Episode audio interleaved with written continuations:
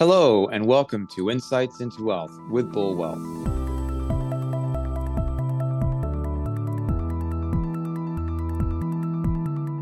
I'm Julian Smith, CEO of Bull Wealth.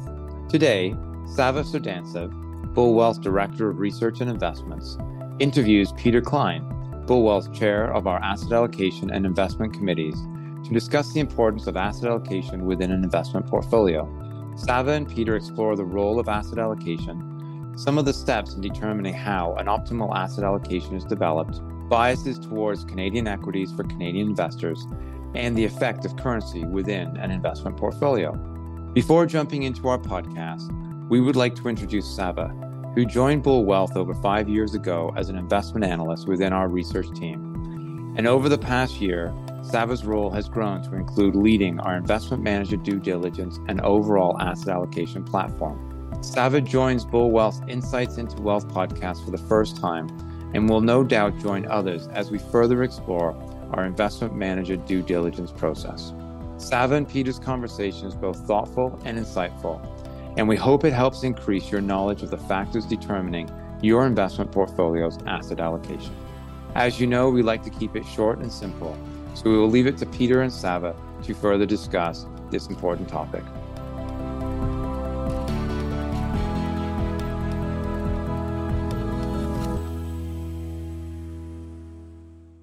Hi, Peter. Thanks for joining me today.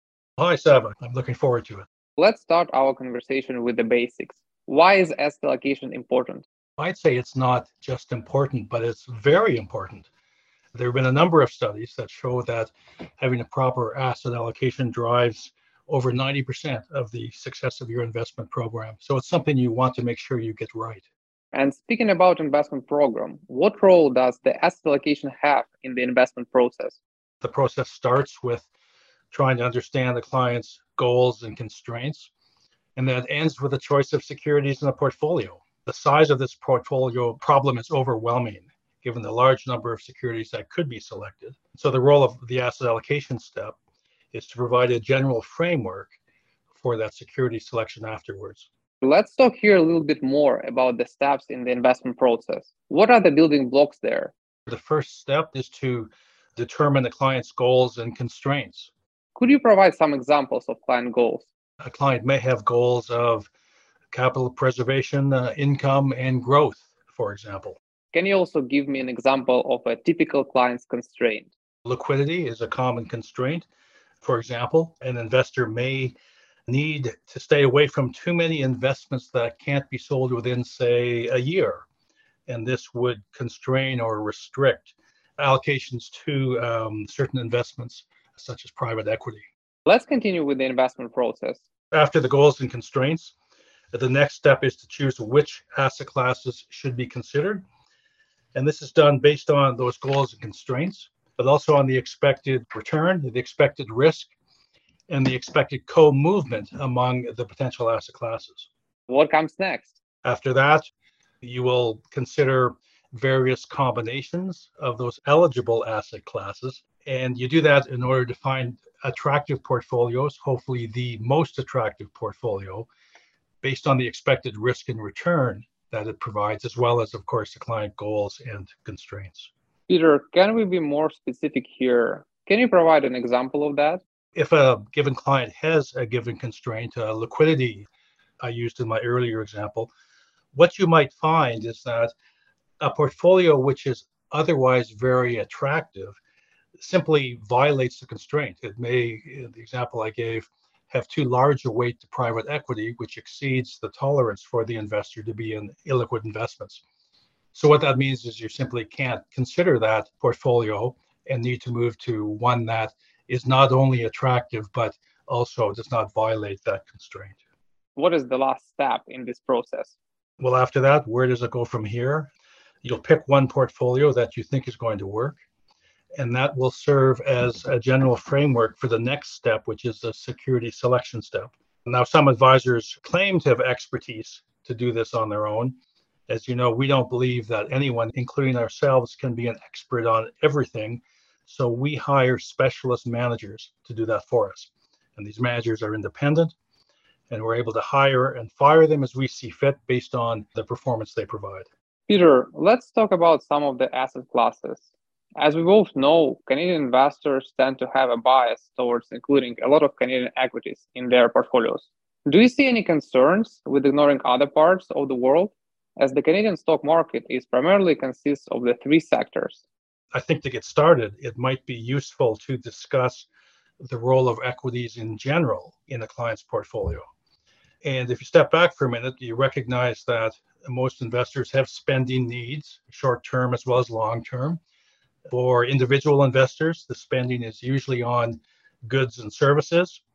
And so when you think about it, investments that produce those goods or services are likely to be attractive because the return on those investments should increase as the cost of their goods or services increases and also decrease. So, in effect, it's like a natural hedge for someone who plans to buy those goods and services. So, that's one of the reasons why a large holding of equities is usually part of most investors' portfolios. But in this case, what about the lack of diversification? Well, exactly. That is an important aspect of the Canadian equity markets we need to take into account because as you noted in your question, the Canadian stock markets are very undiversified and concentrated in financials, energy, and materials. What that means is that in order to have this natural hedge effect for their spending needs, Canadians should hold a large amount of foreign equities. And that amount would be larger as compared to the amount of foreign equities that, say, a US investor might hold. And this is because a US investor in their domestic US market can purchase stocks that represent far more closely the total package of goods and services that the investor may be purchasing. Peter, with that being said, how does currency affect portfolio construction? Well, this is an important consideration as well, because if you recognize that Canadian investors tend to spend in Canadian dollars, compared to, say, US investors who generally spend in US dollars. What that means is that the way Canadian investors perceive risk is different than for US investors. What that means is if you were to look at historical risk of, say, from a Canadian perspective, domestic Canadian equities compared to foreign US equities, what you find typically is that the foreign equities are less risky if you redid that exercise from the perspective of a US investor, you typically find the opposite.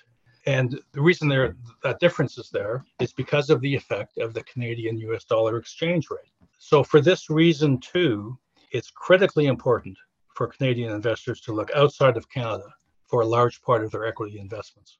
So in this case, are there any offsetting factors? Yes, of course, there are offsetting factors, generally referred to as home bias.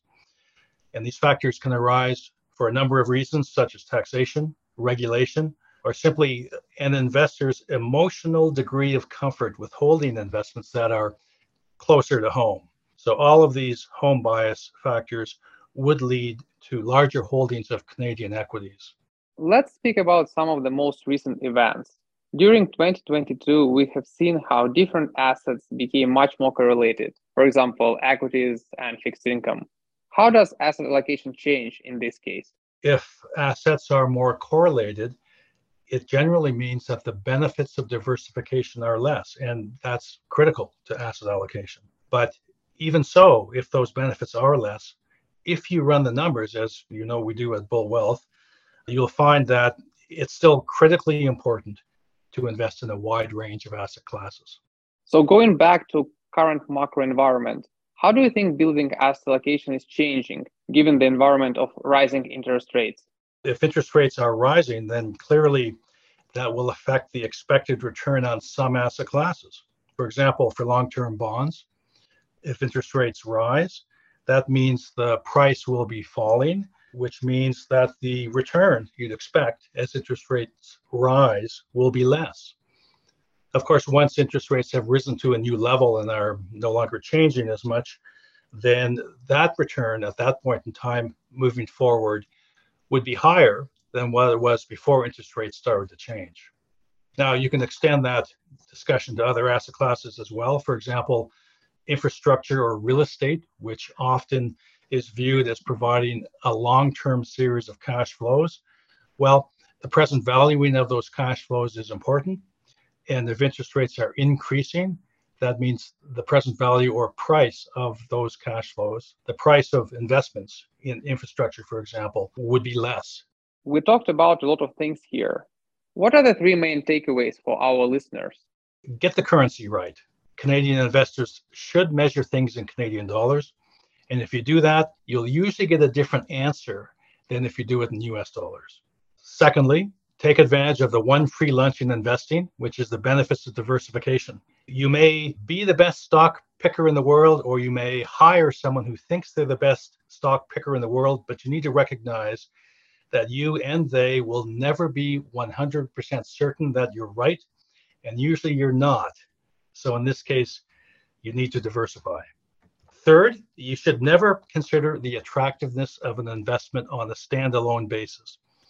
The only thing that counts is the contribution of an investment to the investor's entire portfolio and how that entire portfolio meets the investor's goals. And as an example of this, looking at benchmark analysis on a standalone basis for an individual investment can often be a good first guess, of whether that investment is indeed going to be worth adding to a portfolio. But it is surprising how that analysis can mislead if you don't also look at how that investment moves or doesn't move with other investments in your portfolio. Thank you, Peter, for these valuable insights into asset allocation. That was great. Great. Well, thanks. You're most welcome.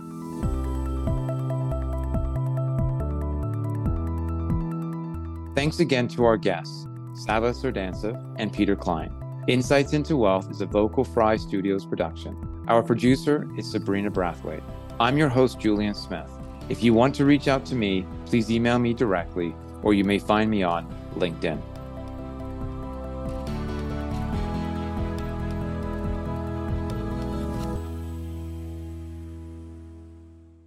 Bullwealth is the corporate group name of Bull Capital Management Inc. and Bull Wealth Management Group Inc.